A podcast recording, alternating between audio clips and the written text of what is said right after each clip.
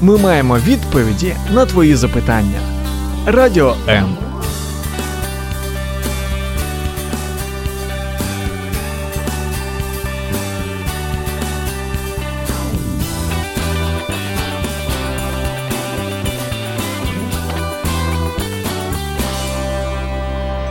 Обережно діти.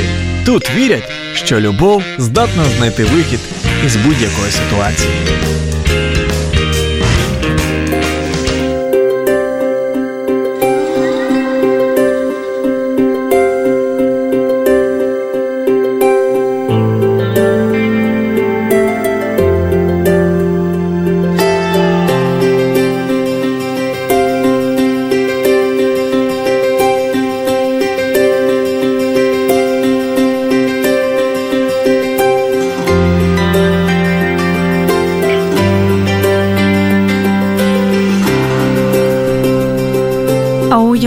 Як діти-сироти хочуть, щоб поряд був батько, щоб обійняв, поговорив і просто був поруч, заповнив порожнечу в серці і позбавив від млосного відчуття покинутості.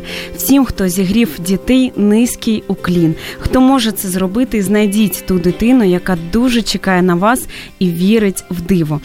Ці слова належать гості сьогоднішньої програми програми Обережно діти Тетяні Гончарук, мами вісьмох дітей, шість з яких є прийомними. Мене звати Ірина Короленко, і я дуже рада сьогодні в нашій програмі поговорити про щастя багатоді- багатодітного материнства. Тетяно, вітаю вас. Приветствую. Як взагалі у вас настрій? Хороший. Супер, це добре. Якщо в мами е, вісьмох дітей гарний настрій, то в нас є майбутнє. Хорошо мамі, хорошо дітям.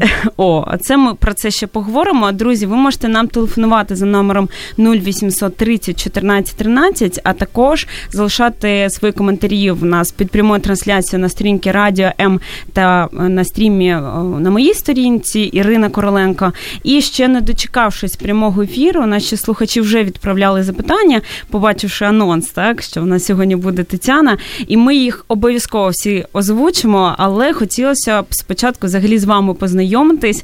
Як це взагалі все відбу- відбулось? Вісім дітей. Я так розумію, з одного все починалось, так? Да, правильно. Яка взагалі ваша історія? Э, история очень длинная. У меня было достаточно сложное детство. Угу. Э, меня, э, у меня в три года погиб отец, и воспитывала меня мама и бабушка. Но если смотреть э, в плане, кто сколько вложил в меня, то скорее это бабушка и мама. А, и и для меня вот как бы из моего детства пришли какие-то понимания вот именно брошенности, каких-то вот ощущений, когда ты очень растерян. Потом я работала на различных э, работах, и для меня вообще не существовало понимания не то чтобы сиротства, а вообще вот какой-то какого-то одиночества детей.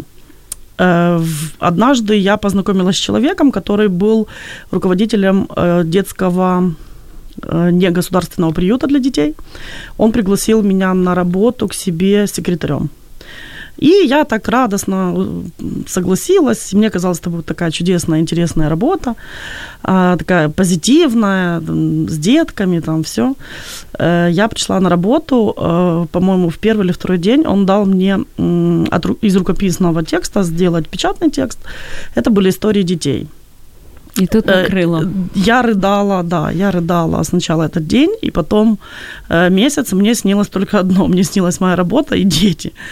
Э, Це Я скільки вам років було? якщо не э, секрет? 22. Тобто ви ще бу- не були одружені? Так? Я не была замужем, да, э, и ну, для меня это было настолько дико. Я иногда видела детей в метро, вот, которые дышат клеем, которые а, обшарпаны, какие-то холодные. Но мне казалось, что их существует там 5-10 детей. Когда а, я узнала, сколько их, когда я с- в, в- в роли волонтера начала ездить с этим же детским приютом по в 90-х это назывались нычки, да, это были детские вот такие сборища. Их оказалось такое количество просто нереальное, это было просто страшно. И для меня это было такое вообще открытие. То есть я никогда не знала, что существует настолько широкий мир брошенных детей. И тогда мне вот захотелось, чтобы кто-то из этих детей, он попал в мою семью. А, Тогда я жила с родителями, э, с мамой точнее уже, и такой возможности не было. Когда я вышла замуж. Э, замуж я вышла очень интересно. Это, наверное, тоже часть нашей истории в плане детей. Я работала уже на тот момент в благотворительном фонде, и мы также помогали бездомным детям, но также мы еще помогали молодежи.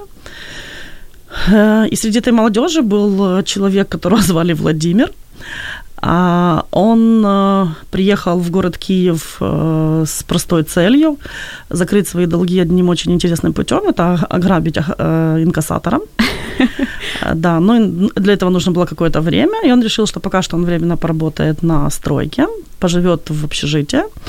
Эта сказка длилась недолго, он напился, разнес там пол общежития, и его выгнали, и он оказался на улице. Ему было около 20 лет, он оказался на улице. И он познакомился с людьми, которые вот помогали молодежи вернуться э, к человеческой жизни от выпивки, от наркотиков. Э, он приходил э, к нам для того, чтобы получить какую-то еду, для того, чтобы пообщаться. И, конечно, мы ориентировали всех этих детей и молодежь к тому, что их жизнь в их руках, и они все могут изменить он ходил какое-то время к нам, и он начал менять свою жизнь. Он начал э, интересоваться э, Богом, он начал интересоваться, а сможет ли Бог мне помочь. И это было вот ну, его начало пути. И потом, через какое-то время, э, произошел очень такой интересный момент. Э, я э, подумала, не знаю, может быть, Бог вложил в мое сердце, или я подумала о том, что, э, возможно, у меня пустовала на тот момент квартира, Возможно, стоит предложить ему пожить на этой квартире. Действительно, чему бы не? Да, э, это был не, ну, не первый человек, которому я так предлагала. В, на этой квартире жили дети, которым нужно было куда-то там собраться, э, сделать справки, например, в приют или куда-то. Или те, кто работал и не, нечем было заплатить первое время они там жили. А, и вот я так подумала, и из этой мысли я отправилась на работу. А, как потом рассказывал мне уже муж, он э, впервые за долгое время остался наедине в подвале. И он говорит, я посмотрел вокруг себя, и я подумал, что я скатился уже на самое дно. Так дальше продолжаться не может, но я не знаю, как из этого выйти. И он говорит, э, я помолился, как мы теперь шутим в семье, он помолился как настоящий еврей, не знаю, еврей ли он, но помолился как настоящий еврей. И говорит, Господи, если ты есть, э, пожалуйста, пусть завтра э, Татьяна предложит мне пожить у нее на квартире, а я, если смогу, вот если Ключова смогу, фраза. Да, я буду ходить в церковь и буду тебе служить. Ага. Оце, да. це, я и, розумію тепер, и он, приход, и он приходит в этот запланированный день, когда он знал, мы работаем, он приходит, э, мы пообщались в очередной раз, э, мы вы, закончился рабочий день, мы вышли, я говорю, я хотела бы предложить тебе вот такой вот вариант, есть два простых условия, это э, ты продолжаешь искать Бога, и ты обязательно работаешь, и я помню его выражение лица, это такое снисхождение было к моему предложению. Серьезно? Да. А ну, я думала, він впаде ну, там у вдячности. Ну, да, ну, я не ожидала, что он упадет, но я ожидала как-то, что он обрадуется. Он говорит, ну, хорошо, соизволил сказать он. А когда потом мы уже разговаривали через какое-то время, он говорит, когда я это услышал, у меня просто вот, ну, земля ушла из-под ног. Он говорит, я поним, ну, я надеялся, что Бог мне ответит, но чтобы это было вот с вечера на утро, это его настолько впечатлило, что это был, ну, это до сих пор наш любимый момент нашей жизни. Э, вот, то есть он тоже человек, который э, прошел какое-то определенное отвержение от родителей и так далее. Э, потом наши пути разошлись, он работал, э, ходил в церковь, потом он сказал, я хотел бы помогать вам э, в вашей работе, и он начал нам помогать.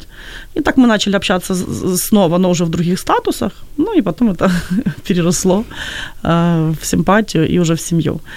И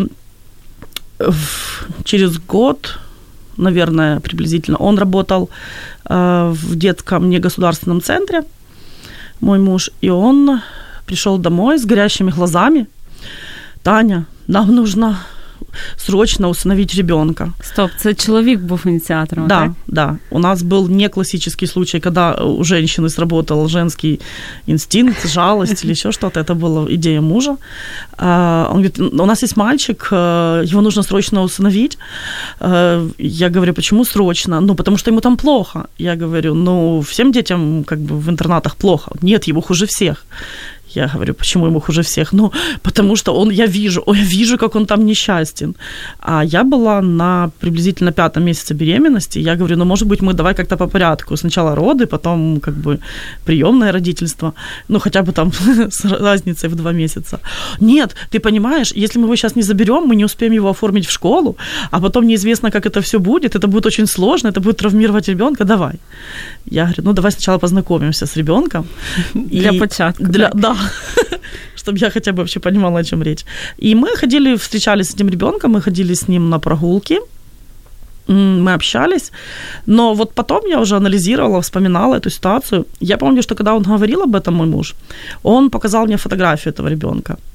И я помню, что эта фотография, она была, наверное, ключевой и каким-то переломным моментом. На фотографии э, этот ребенок понравился мне вот сразу как, знаете, вот в жизни, когда люди встречаются, да, есть э, любовь, которая приходит из дружбы, есть любовь, которая приходит из э, каких-то отношений, а есть вот любовь с первого взгляда. Вот, вот именно этот мальчик был, это была вот любовь с первого взгляда. Настолько как-то вот, ну, я вот увидела его, я не слышала его голоса, я не знала его характера, но вот глаза его, все, они меня купили. И потом, когда мы общались э, с ним, мне показалось, что э, я понимаю его, мне показалось, что он тянется к семье, что он хочет семьи. И мы через какое-то время посадили его и спросили, скажи, пожалуйста, хотел бы ли ты... А сколько часу прошло? С тех пор? Угу. 10 лет. Ні, ні, я маю на увазі з моменту, як чоловік прийшов і так на емоціях почав говорити, і коли ви вже запитали дитиною, що місяця два. Угу. Два місяці у вас було ще познайомитись, да. зрозуміти, розібратися зі своїми почуттями. Да. Так. А як е, відрізнити ці емоції, можливо, жалість, можливо, просто таке е, якісь там ендорфіни, і дійсно любов, і от таку відповідальність, е, коли батьки беруть на себе. Тому що ну, ми ж не просто там котика так беремо в родину, да. коли можна там потім комусь там передати. Це ж дуже відповідально на все життя. Чи як, як зрозуміти, що це не просто емоції? і и завтра вони вчухнуть. Но мне кажется, что может, это некорректное сравнение, но тем не менее, э, чем-то усыновление можно сравнивать с супружеской жизнью. А, супруги и семьи э, в большинстве случаев, они, каждая семья держится на чем-то своем. Кто-то держится на а, уважении, кто-то держится на э, там, любви к чему-то одинаковому, кто-то держится наоборот, на том, что они как две противоположности, то есть все очень индивидуальны.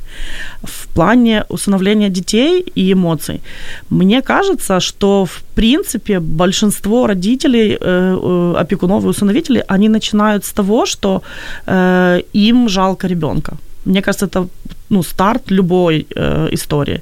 Почему? Потому что, ну, это, наверное, первая эмоция, которая возникает, когда ты видишь... И это нормально, так? Э, я думаю, что это хороший старт, да. Угу. То есть, если человек э, эгоист, и у него м, дети, кошечки, там, м, пожилые люди, ну, каждому свое, да, я не имею в виду все вместе прям, и кошечки, и собаки, и пожилые люди. Если что-то вызывает у него сожаление, да, вот жалость, ну, это какой-то вот кусочек его сердца, который вот, э, ну, отдается этому іменно категорії людей. І це начало, це хороший Можливо, старт. навіть на жалість співпереживання, от якісь такі емоції. Но мне кажется, что вот именно начинается все с жалости, угу. да, а, и потом это перерастает э, в эмпатию, а потом это уже перерастает в любовь. Вот эмпатия – это, в принципе, та вещь, которая э, помогает, например, э, тем, кто не является усыновителями, а тем, кто является временными опекунами. То есть это э, такая эмоция, которая позволяет тебе помогать, быть очень вовлеченным в жизнь ребенка, быть для него максимально э, родителем, э, но при этом понимать, что однажды этот ребенок уйдет в семью в усыновление, да, но ты готов, э, ты согласен э, какое-то время э, посвятить этому ребенку. То есть ты готов э, какую-то часть своей жизни пожертвовать для этого ребенка. Поэтому жалость, да, но это мне кажется, мне кажется, это старт, это хороший старт. Євгенія в коментарях нам ставить такий клас, лайк, палець догори. Дякуємо. Анна Паночевна, сподіваюсь, правильно прочитала прізвище пише а, так, Танюша і купа сердечок. А Іванка нам пише: Здравствуйте, ви мама героїня. І купа а, знаків оклику, достойної честі і похвали. Спасибо Спасибо вам за ваше любяще серце. Друзі, Спасибо. 15 хвилин пройшло, а ми вже це зрозуміли, тому не промикайтеся, попереду тільки найцікавіше.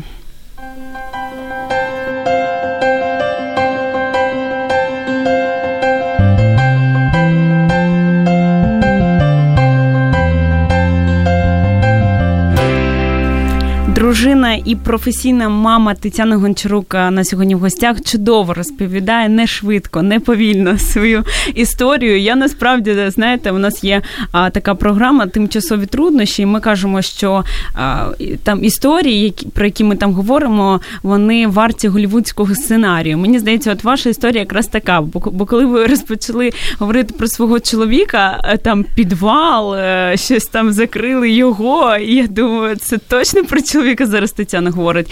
Отже, люди, як е, ми бачимо, змінюються. Так ви вірите в те, що люди змінюються? Да, потому что я видела очень много людей, которые изменились кардинально, очень много. Мгм. Не страшно вам було от тоді, в той момент, зовсім е, чужу людину, чоловіка, ви дівчина, за- запросити до себе в квартиру, щоб допомогти, щоб він там пожив. Що вам дає от, це відчуття безпеки, коли ви можете вільно це зробити, довіряти ну, людям? Во-первых, эм, я не жила в этой квартире, он жил там сам. То есть я в тот момент жила Мгм. с родителями.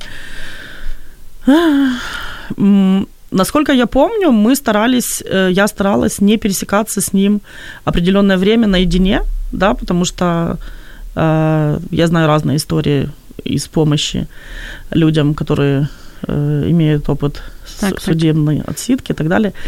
То есть больше наше общение происходило вот именно на работе, он приезжал, э, и мы с ним общались. Или же где-то вот мы ходили гулять, были в церкви и так далее. Страх. Ну, мне кажется, что когда ты, когда ты моложе, это вообще какое-то, какое-то более простое отношение ко всему этому. А потом уже, когда я э, обучала э, волонтеров в этой сфере, то мы уделяли больше внимания безопасности. Олег Ковальчук з нами також вітається в коментарях. Друзі, нагадую, що ви можете нам телефонувати 0800 30 14 13, а також писати свої коментарі, тому що ми сьогодні говоримо не тільки там про історію Тетяни, так вона така насичена, мені здається, можна годинами. А в принципі, в принципі, про багатодітне материнство, а, про сиріт, які приходять і стають вже своїми. І в нас, я ж казала, що були запитання від слухачів ще до ефіру, і ми потрошки їх будемо задавати. Отже, Хорошо. а, Олена мене запитувала, як приділяєте час кожній дитині. Я нагадаю, що у вас їх восьмеро для наших слухачів.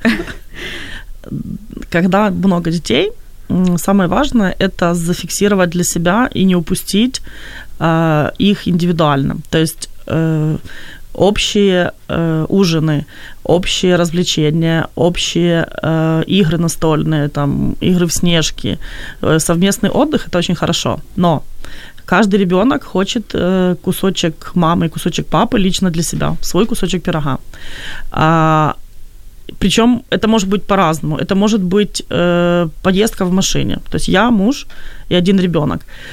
Это может быть э, все дети ушли в школу, э, один ребенок э, остается дома, и мы с ним просто готовим кушать. То есть дети, они открываются не тогда, когда ты их садишь напротив себя и говоришь, ну, а сейчас мы поговорим о тебе, а сейчас я буду заливать тебе в ушки свою любовь. Э, Когда ты делаешь что-то с ребенком наедине, он открывается, он рассказывает многие вещи, и он э, оттаивает, потому что вот это именно общение один на один, это вот есть в психологии такое понятие значимый взрослый. Он, он получает вот этого значимого взрослого, он привязывается, и он потихоньку осознает, что э, существуют на Земле безопасные взрослые. Взрослые, которые не кричат, которые не бьют, которые заботятся, которые обнимают, которые помнят, о том, что тебе что-то нужно, о том, что ты что-то просил.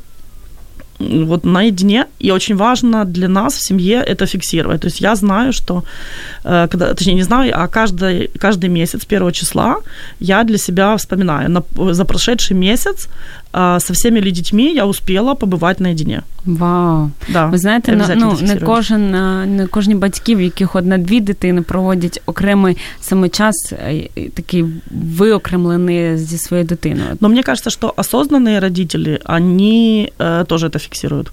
Но им это проще, потому что э, если один ребенок в семье, то там вообще не вопрос, да. Так. А если два ребенка, э, то все равно это проще. То есть, но родители вот осознанные, в осознанном, мне кажется, они тоже тоже это понимают. Буду важность. продовжувати піарити наші програми на Радіо М. У нас є така чудова програма Формула сім'ї з Олексієм Травніковим. Якщо не помиляюсь, в нього три донечки різного Клас. віку, і з кожної з них він періодично в нього побачення. Він от про Клас. це завжди Класна говорить, ідея. що запрошує там в кафе, чи кудись пограти, чи просто поговорити, поїхати окремо. Ну, звичайно, разом вони також проводять час. Марія Чупініна ставить нам знову ж таки клас. Ви можете не тільки нас підтримувати і ще задавати якісь запитання. Я впевнена, що Тетяна знає відповіді на всі запитання. Отже, наступне запитання від е, слухачів: якщо дитина обманює, як розпізнаєте, що робите? Е, разобью на две части, как понимаю и что делаю. Как ребенок врет, когда ребенок только приходит в семью, э, это можно заметить не всегда.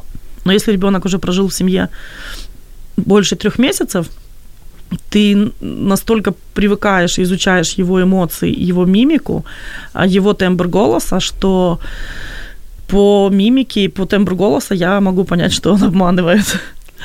А, плюс детей выдает э, манущиеся ручки угу. э, или поза, в которой он становится. То есть, если это ребенок подвижный, такой пластичный, то когда он врет, он сразу становится таким деревянненьким и таким честным-честным. А, и таким образом это можно узнать. А, у нас в доме, даже если дети сделали какую-то Шкоду, то глядя на эту Шкоду, я так смотрю, значит, это там порезанный пододеяльник или... Ого, навіть так. Э, да. Як це вийшло взагалі? Ну вот однажды я увидела один порезанный пододеяльник, э, зашла в кладовку, где у нас сложено это белье, увидела, что порезано несколько пододеяльников. И порезана была одеялка, которая была мне очень дорого. Это была одеялка э, моего первого кровного ребенка. И оно было как память оставлено, и оно было тоже э, срезаны были углы. Э, потом я давай уже смотреть все одеяла, там было порезано одеяло, которое сделала мне подружка с, э, к рождению Просто дочери. хист э, до дизайнерства проси, да, да, да. так? А, и вот глядя на какие-то шалости, или там, допустим, там, сломана кофеварка, и вот глядя на какие-то шалости, я, в принципе, могу уже догадаться, кто это сделал, потому что вот у каждого ребенка есть свой, свой почерк. Уникальный стиль. Так? Да, вот свои, свои какие-то притя- притягательные вещи, вот, и я могу это в большинстве случаев распознать. Э, когда дети первое время в семье, э, очень просто что-то делать, потому что они еще не знают наши уловки, а у нас с мужем уже очень богатый опыт. Например, поделитесь поділіться лайфхаком? Ну, наприклад, ну, закон, как в любой семье, да, перед едой нужно помыть руки. Все дружно делают вид, что ушли. Младшая девочка говорит, возвращается, я говорю, ты помыла руки? Да, помыла. Ты с мылом помыла руки? Да, с мылом. И я моментально, это вот вещи, которые просто вырабатываются с опытом, а, я моментально придумываю, точнее, моделирую ситуацию. Ну как же ты помыла руки с мылом? Там же мыла нету. И она так сразу растаивает. А там дійсно немає мила, так? Я не знаю. Я же ее моделирую Вы як Шерлок Холмс, так вот. Да, да, да. А, я так, там же нету мыла. Она, ну как ты все это угадываешь? То есть я до сих пор не знаю, было там мыло или нет. Но ну вот по ее поведению я понимала, что руки не помыты. Вот, то есть, и когда дети первое время, очень легко, э, они легко поддаются на э, такие вот мягкие провокации, а потом с, с, со временем э, уже это сложнее, они распознают э, эти вещи, они привыкают. Ты, теж уже навчаются. Да, так? конечно. Э, большинство детей, которые травмированы в детстве, они э, могут быть очень э, отстающими в социальных навыках, но у них очень сильно развивается э, наблюдательность, э, психологический анализ и э, вот умение манипулировать. Uh-huh. Они сами этого не понимают, скорее всего. Они это понимают в более старшем возрасте. А даже будучи маленькими, они отлично манипулируют, они отлично э, сканируют людей. Это просто у них ну, на фантастическом уровне. И у них вот эта вот взрослость, э, зрелость в этом плане очень превышает их биологический возраст.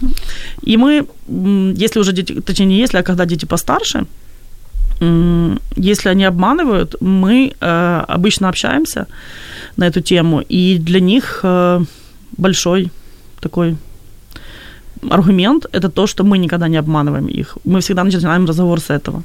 Мы с папой когда-то обманывали тебя? Нет. А ты хотел бы, чтобы мы поступали так, как ты? Нет. Вау, Тогда почему ты поступаешь так? Давай об этом поговорим. И часто дети могут ну, понять, отмолчаться или еще что-то сделать. А однажды, совсем недавно, э, дети у нас 5 лет, э, те дети, которые пришли уже попозже, около 5 лет, и один мальчик, он достаточно агрессивно себя ведет.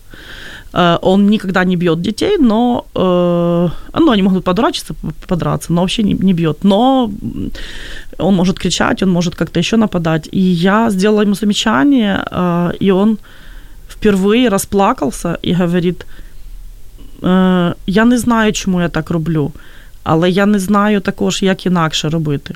В моїй сім'ї так було завжди. То есть он вот впервые как-то смог э, задуматься над этим и смог понять... Проанализовать ситуацию. Да, и так? он смог понять, что, почему он так ведет себя. Це, э, потому что так віком 5 років, так? Нет, он 5 лет с нами угу. живет, угу. а ему йому 10 лет. Угу. Ну, все одно, я, мені здається, це ще дитина, можливо, да, ще ребенок, такий да. передпідлітковий вік, але да. вже такий аналіз провів. И, и для меня было очень удивительно, что он расплакался. Мне кажется, это для него самого было открытие. То есть вот он все время думал, что... Мне кажется, что ему все время говорили, что он плохой, что он э, агрессивный, да, ты там какой-то громкий, ты там мешаешь. И тут он вдруг расплакался, мне кажется, от того, что вот он понял, что он, это не он плохой, а он просто не знає, як по-другому.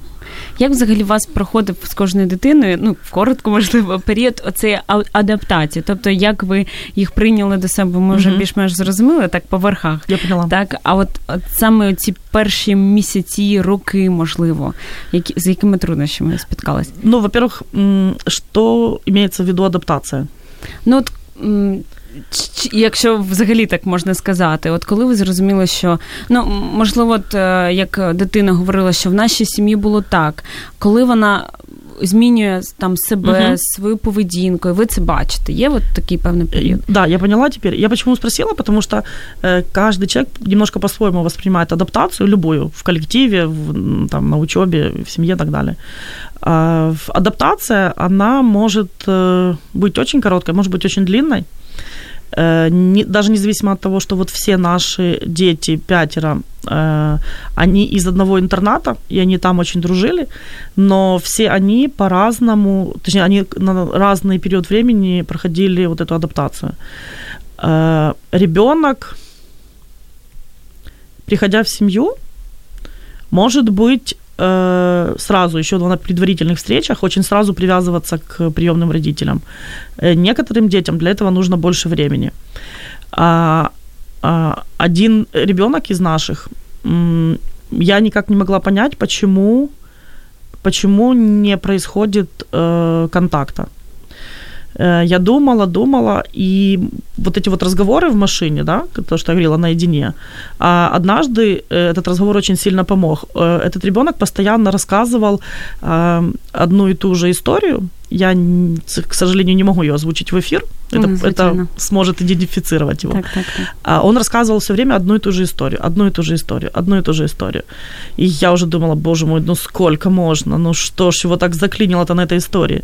И потом, когда он в очередной раз рассказывал эту историю, я вдруг поняла, что а, это было его мама настолько важна для него была, что он ну, как бы считает вот как предательством, что ли, да, вот считать меня мамой, там, Володю папой, uh-huh. да, и э, это был ребенок, которому мы предложили называть нас мама и папа, и он сказал, я не хочу, я буду называть вас тетя и дядя. Мы сказали, окей, хорошо. И вот через какое-то время я поняла, что э, это обстоит таким образом, и я предложила ему, говорю, давай э, возьмем фотографию твоей мамы, увеличим ее, сделаем э, у тебя в комнате это на стенку, вот. И тогда его отношение поменялось. Э, он по-прежнему называет нас дядя и тетя. Я не хочу э, ускорять процесс и все-таки нацепить этот орден гордо себе. Мама. Да, я хочу, чтобы он, ну, не только как бы э, смог, э, любя свою маму, э, переключиться на меня. Я хочу, чтобы он просто этот процесс прошел спокойно, без без ускорения. Это важно для него. И если раньше меня частично обижало то, что вот, ну, мне хочется быть мамой, а ты не очень я хочешь быть моим ребенком. Нет, даже не в том плане, что ты много, что я много делаю, а в том плане, что я хочу, да, я все время иду тебе навстречу, а я не вижу ответной э, реакции, да, то мы решили не педалировать эту ситуацию, и, но я, но отношения очень сильно поменялись, когда я поняла, в чем его, в чем его сложность. Умничка, пише нам Євгенія, наші гості, Тетяні Гончарук, нашій професійній мамі, і Денис М'ясоєдов. Дуже круто, коли та тати нас слухаються, ставить також палець до гори, і в нього велике таке розгорнуте запитання. Зараз ми його зачитаємо. Я слушал гостю не сначала, но здорово, что она приняла своего отца, исходя из ее поста в ленте. Вже такі э, до, э, дослідження зробив. У меня вопрос касается одного момента. В Украине большое количество разводов, и, в де- и дети в большинстве случаев остаются с мамой. Иногда это приводит к тому, что мамы настраивают детей против отцов. Что можно порекомендовать мамам, которые это делают и каким последствиям это может привести для ребенка? Спасибо. Э, хороший вопрос. Очень сложно, когда родители расстаются. По исследованиям психологов, э, травми, травма развода родителей, она стоит на первом месте, а смерть родителей стоит на втором месте. Серьезно? Ну, по исследованиям, да. Наверное. А, то есть для ребенка это настолько травмирующее, что это хуже, чем родители погибли или умерли от каких-то других вещей. А, мало того, что ребенок травмирован, а, часто у детей появляется ощущение, что это из-за него, это очень высокий процент. И плюс ребенок попадает в ситуацию, когда ему нужно что-то выбирать, не что-то кого-то, либо папу, либо маму. И если кто-то из родителей начинает еще настраивать против второго родителя, у ребенка, ну, реально в голове получается настолько сильный винегрет, что часто дети просто замыкаются, они становятся агрессивными. Это очень сложно. А, мне кажется, что мамам, которые остались со своими детьми, или папам, которые остались со своими детьми после развода, им стоит понять э, только одну важную вещь. Является ли другой родитель э, опасным для ребенка? Э, если человек пьет, если человек употребляет наркотики, если человек э, безответственный, да, если человек может забыть ребенка где-то, если вот человек может оставить ребенка одного в, там, в квартире маленького и уйти там на сутки, на двое, э, тогда стоит э, как-то ограничивать или э, моделировать встречи таким образом, чтобы рядышком была бабушка, мама, представитель службы, не знаю, все кто угодно. Если отец не представляет угрозы для жизни и здоровья ребенка, Э, как бы это ни было тяжело для мамы, но ей нужно брать во внимание не только свои чувства, но и чувства ребенка. И понимать, что э, мы не властны над своей жизнью, и если, не дай бог, однажды случится так, что мама погибнет, у ребенка останется большая опора, это папа. А, конечно, дай бог всем длинной жизни, но а, папа и вообще родственники, да, это опора для ребенка. И если вдруг что-то случится с мамой, будет э, э, для него это здорово. Есть замечательный фильм, он называется «Мачеха», где а, вторая жена у мужа, да, и дети, которые э, живут с отцом почему-то, я не помню почему. Э, и биологическая мама очень сильно ревнует, и она всячески настраивает детей против мачехи, и, конечно, она находит э, промахи, потому что мачеха, она э, пришла во второй брак без детей, и ей достаточно сложно строить отношения с детьми, причем э, старшая девочка, по-моему, подросток, а мальчик чуть помладше. И она всячески пытается вот, э, ну, удержать детей возле себя и ну, не дать переключиться на мачеху. Все меняется тогда, когда мама узнает, что она больна раком. И он неизлечим, у нее такая стадия, что... И тогда она вдруг понимает, что ее дети останутся с этой женщиной, и она понимает, что ей нужно просто эту женщину научить тем да. вещам, которые она знает, и, ну, и сделать комфортной жизнь своих детей. И при всей своей ревности она смиряется, и она начинает дружить с этой э, второй мамой.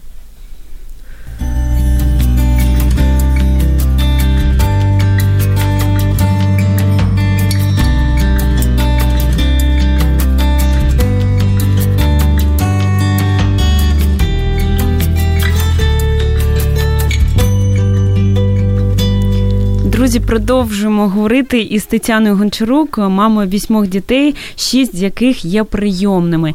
Дуже дякуємо за вашу за вашу активність, за запитання. І в нас ще є запитання від наших слухачів, які ми отримали ще до ефіру. Отже, Олена Якутіна запитувала: у вас чисто в будинку? В многодетных семьях чисто только в вазочке с конфетами. Я обожаю этот афоризм. Чудово. Потому что это правда. А я считаю, что чистота, она делится на две части. Это м- порядок, который связан с вещами, и это э, гигиена, если можно сказать. Э, то есть для меня важно... Чтобы что... певні санитарные нормы да, были выполнены. Вот для так? меня важно, чтобы не было пыли, э, для меня важно, чтобы были чистые санузлы, для меня важно, чтобы была чистая, ну, скажем, идеальная посуда. Да, все, все остальное это достаточно относительно. Заправленные постели это просто такая вещь. Есть хорошо, нету тоже хорошо. Разбросанные вещи, они Э, для кого-то, э, да, говорят, э, какой порядок на столе, такой порядок в голове, но на самом деле для кого-то это так, а кто-то прекрасно, чудесно работает только в том случае, если на столе художественный беспорядок. Иначе человек не работает. Ну, для него это противоестественно. Поэтому уборка вот именно вещей у нас с детьми обычно происходит в выходные. То есть э, хлам накапливается неделю, Э, это может лежать и валяться где угодно. На полу, пожалуйста, не вопрос. Э, но в выходные это все собирается. Оно сортируется, то, что уже поломалось, испортилось, закончилась тетрадь, закончилась альбом, оно уходит в мусор. То, что нужно, оно складывается на свои места. Э, мы достаточно много времени потратили на систематизацию вещей, и это очень сильно помогает, потому что когда ты говоришь детям, уберите, пожалуйста, даже когда ребенку 5 лет, он знает, куда это ложить. Э, очень выручает то, что у нас большой дом. Э, для каких-то игрушек у них есть коробки из-под обуви, это для более мелких. Для более крупных у нас банановые ящики. У нас игрушки хранятся либо в маленьких ящичках, либо в больших ящичках, либо в мешках. Э, первое время, когда все дети были достаточно маленького возраста, конструкторы у нас были вот мешками. Они были мелкие, они были крупные, они были мешками. Собирались они э, не то чтобы руками, а так вот пригоршнями загребались.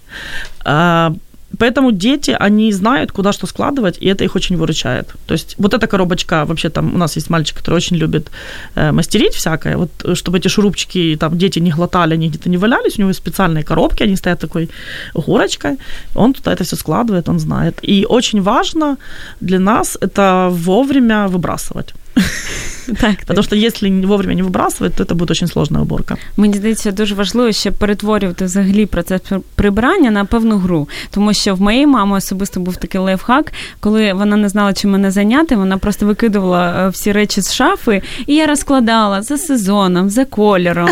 Це татові, це мамі. І їй було байдуже, який там був порядок. Головне, щоб е, я була зайнята чимось в приділі. Так є така дуже крута пам'ятка всім батькам, яку я нещодавно побачила на Фейсбуці, не можу не зачитати. От дуже в тему зараз до вашої відповіді буде. Брудний посуд означає, що я годую свою сім'ю. Повний смітник означає, що я прибираю за ними. Повний кошик брудної білизни означає, що в моїй сім'ї є чистий одяг. Вода на підлозі ванної означає, що я мила своїх дітей. Це те, що треба знати про мій бардак в лапках. Тому, якщо ви йдете до мене в гості, щоб провідати нас і допомогти, то ласкаво просимо. А якщо перевірити на відповідність вашим особистим санітарним нормам, то сьогодні знову неприємний день. Замечательно. Денис, Денис М'ясоєдов пише нам спасибо большое за ответ. Приятно слышать здраву позицію. Це от стосовно ми говорили з приводу батьків, да, так саме розвода. татусів розлучень, на жаль, які є, є бувають. І в таку вдогінку до питання з приводу прибирання, як взагалі привчаєте до порядку дітей? Очень важно, дети, которые приходят в семью приемные, для э, детей биологических это работает немножко иначе. Именно для приемных детей э, важно первое время, когда они пришли, по-разному, конечно, есть возможность у родителей, да, это зависит и от здоровья, и от работы, и от возраста, от многих показателей, и от квадратуры дома, ну, или жилья, в котором живут.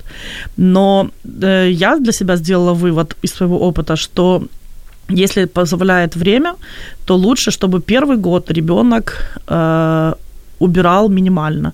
То есть, чтобы он убирал исключительно э, свою кровать застелил, а, на своем столе убрал, в своем шкафу вещи сложил. Все. Он э, не помогает в каких-то других э, видах уборки. Почему? Потому что ребенок, когда переходит э, либо с одной семьи в другую, либо из своей неблагополучной семьи в семью приемную, либо из интерната в приемную семью, он меняет школу, он меняет друзей меняются правила жизни в, ну, как бы в доме, где он живет. А, меняется, скорее всего, что место жительства, город, село там, да, и так далее. А, меняется одежда, меняется питание, очень много перемен, если при этом еще начинать э, нагружать его а давай ты будешь хорошо учиться, а давай ты пойдешь на теннис, а давай мы тебя научим э, э убирать, а давай мы сразу научим тебя сморкаться, срезать ногти, стричься, Рівно пользоваться дезодорантом. Ров, да, и вот миллиард требований, но все, что хочется ребенку, это просто сбежать и ничего не делать. То есть постепенность и очень большая дозированность и продуманность, когда это стоит начинать. У нас дети Э, год они только застилали постели и э, убирали свои вещи. Потом они потихоньку начинали нам помогать э, в своей комнате вытирать пыль с подоконников. А потом они уже могли вытирать пыль везде. На столах, на полочках, вот постепенно. А кровных дітей як привчаєте до прибирання? Э, кровные дети, мне кажется, есть смысл буквально с очень маленького возраста, лет с пяти, э, можно попросить, э, да, ребенок не уберет качественно ту же пыль на подоконнике, но у него будет понимание, что э, маме нужна помощь, папе нужна помощь, он важен, его, это его вклад в сім'ю, да? то есть если он даже некачественно а це якщо делает, він приучать. от, прибирає так, що після нього ще треба ще більше прибирати. Да. Все равно. Все одно да. дозволяти, так? Ребенок опять-таки, это сравнение с семьей. А, если э, муж жену или жена мужа приучает к тому, что она всегда готовит кушать, то когда потом она говорит, а приготовь, пожалуйста, завтрак, человек это обычно возмущает, потому что, а что я? Нормально что начинали. Э, да. Нормально есть, общались. Ну, мы сами навешиваем на себя эту роль, да, я, э, я повар в семье, да, я кормящая мать, а он добывающий отец. Э, и второй человек принимает правила этой игры. И точно так же с биологическими детьми. Если они там до 10 лет ничего не убирали и вообще никак не помогали там отцу в чем-то, то в 10 лет возникает вопрос, а что я? Поэтому, да, если даже после него нужно переубирать, ничего страшного. Тобто, якщо дружина е, говорить, що ой, для мене, щоб чоловік приготував, це просто щось таке неймовірне, то це її проблема, так виходить. Ну, мне кажется, что, ну, во-первых, все семьи очень индивидуальны, да, если, э, если муж является э, президентом страны, то, наверное, они могут себе позволить, чтобы муж не готовил все-таки завтрак. Но если это э, для этого действительно есть возможность, то, мне кажется, жене есть смысл объяснить мужу, что мне не столь важно Э, чтобы ты как-то разделял мои обязанности, сколько мне хочется, чтобы ты сделал мне приятно. Объяснить ему, в чем суть. А иногда я настолько устаю, мне надоедает готовить кушать, что мне хочется, чтобы просто на один день меня от этого избавили. Я когда-то читала книгу 1800 года э, с рецептами. Wow. Э, да, и там, естественно, есть такое понятие, как э, хозяйка, э, есть такое понятие, как э, э, повар, э, есть такое понятие, как э, ключница, которая что-то там хранила в погребе там и носила, ну и прочее. И, за да, и прочая, и, и, и прочая прислуга, да. И вот во вступлении была такая интересная вещь, значит, что, например, там вы можете Э, чтобы экономно вести хозяйство, э, не обязательно готовить для прислуги отдельно. Вы можете взять то, что не было использовано вами на завтрак, да, допустим, и сделать окрошку для прислуги. То есть такие интересные как бы были рекомендации. И одна рекомендация меня поразила, это был 1800 год, и меня это поразило. А, совет хозяйки, обязательно давайте а, вашему повару хотя бы один выходной день а, каждый месяц, иначе он потеряет интерес к приготовлению еды, и вы от этого пострадаете больше. Меня это, настолько, меня это настолько поразило, что люди вот понимали это в 1800 году. Вот, и поэтому, мне кажется, вот стоит объяснить просто мужу. Опять-таки, часто мужчины говорят о том, что м- мы чего-то ожидаем от них, да, и молчим а они не могут догадаться. Ну вот, ну не могут и все. Поэтому, мне кажется, проще сказать, чем 10 лет ждать, когда он все-таки приготовит тебе тут завтрак. Тому ви готуєте разом, в принципі, так, по, по черзі, не тільки ви готуєте на 10 чоловік кожного дня. А, опять-таки, когда Спасибо. дети только пришли в семью, они были очень маленькие, угу. и мы еще не понимали, у кого из них какие таланты. Потом они начали подрастать, и я начала всех, э, не всех, а старших детей. У нас получается такое разделение. У нас есть старшие и младшие, потому что там разрыв, по-моему, в три года. Э, старших э, трех детей я начала учить готовить, кушать. И тут выяснилось, что один из детей, ему очень нравится готовить. Он берет рецепты, он их готовит, он готовит некоторые вещи вкуснее, чем я. Он любит делать интересную подачу. И, скорее всего, что это будет его профессией. Э, и дети вот уже начали потом помогать, то есть я могу сказать, свари, пожалуйста, борщ, он идет и варит. Э, муж может сварить, кушать вообще абсолютно без проблем, то есть утром подъем, папа сварил э, манную кашу, папа сварил гречневую кашу, папа там разогрел что-то нужно. Да, муж не готовит кушать наравне со мной, но если нужно это сделать, без вопросов. Олена Якутіна пише про вазочку спасіба. Так розумію, Олена теж багатодітна мама, і це так дуже таке підбадьорення. Наболіло. Так, я я не знаю, як так е, час у нас вже майже весь промайнув. Дуже коротко хотіла спитати з приводу гаджетів. Ну, буквально 30 секунд, як із ними боретесь, чи не сидять там діти постійно? Мне кажется, не нужно бороться с гаджетами, нужно предложить детям альтернативу. Э, то, что мы будем постоянно детям повторять, что это э, бесцельно потраченное время, что это испорченное зрение, еще там что-то. Э, ну, мне кажется, оно приносит очень мало пользы. Родители, мне кажется, часто ленятся найти альтернативу. Дети не будут сидеть в планшете, если у него есть то, чем он может заниматься, любимое. Вот если у нас один ребенок любит, например, а, крутить какие-то поделки, э, другой ребенок любит э, готовить, а третий ребенок любит рисовать, то если их обеспечить всем необходимым, то э, они хотят гаджеты, но ограничения, они доступны только в выходные, они воспринимают абсолютно спокойно. То есть нужно озаботиться не тем, как оторвать от гаджета, а озаботиться тем, чтобы предложить ему альтернативу.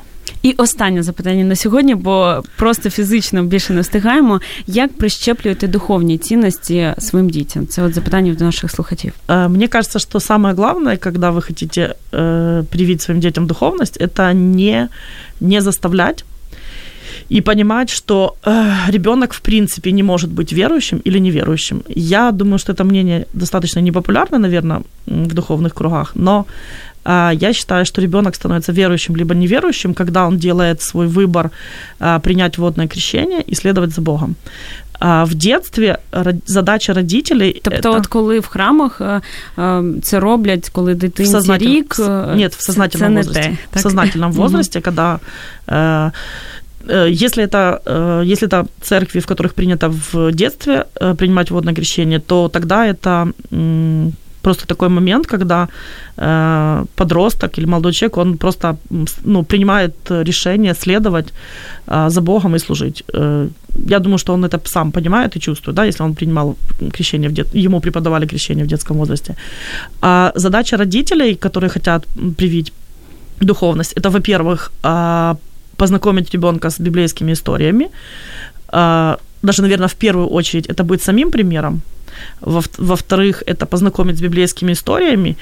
И если ваша жизнь, она будет протекать э, под девизом, под разными девизами, но в том числе в русле духовности, ну, мне кажется, дети это ну, переймут. Э, мне кажется, нет ничего хуже, чем насильно э, затаскивать детей в духовность ребенок, я думаю, что не только мы, родители, хотим, чтобы наши дети были духовны, но и Бог хочет этого.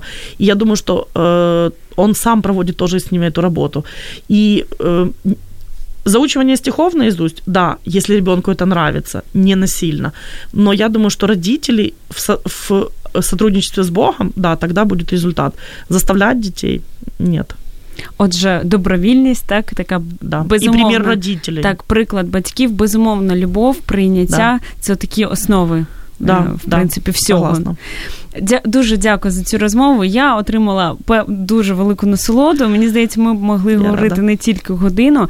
Я нагадаю, що у нас в гостях була Тетяна Гончарук, е, професійна мама вісьмох дітей, шість з яких є прийомними. Е, Можливо, там 2-3 секунди, що б хотіла ще сказати нашим слухачам.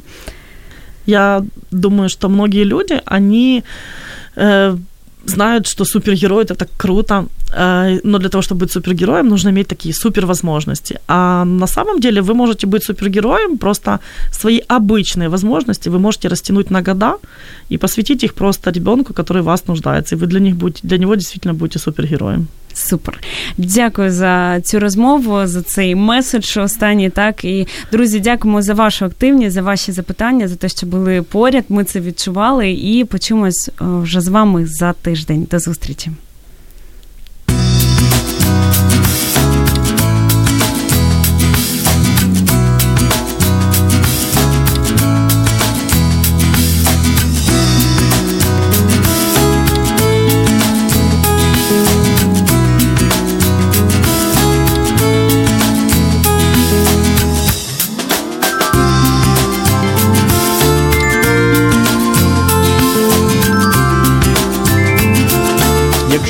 Зацікавила тема передачі або у вас виникло запитання до гостя, пишіть нам radio.m.ua Радіо М. Про життя серйозно та з гумором.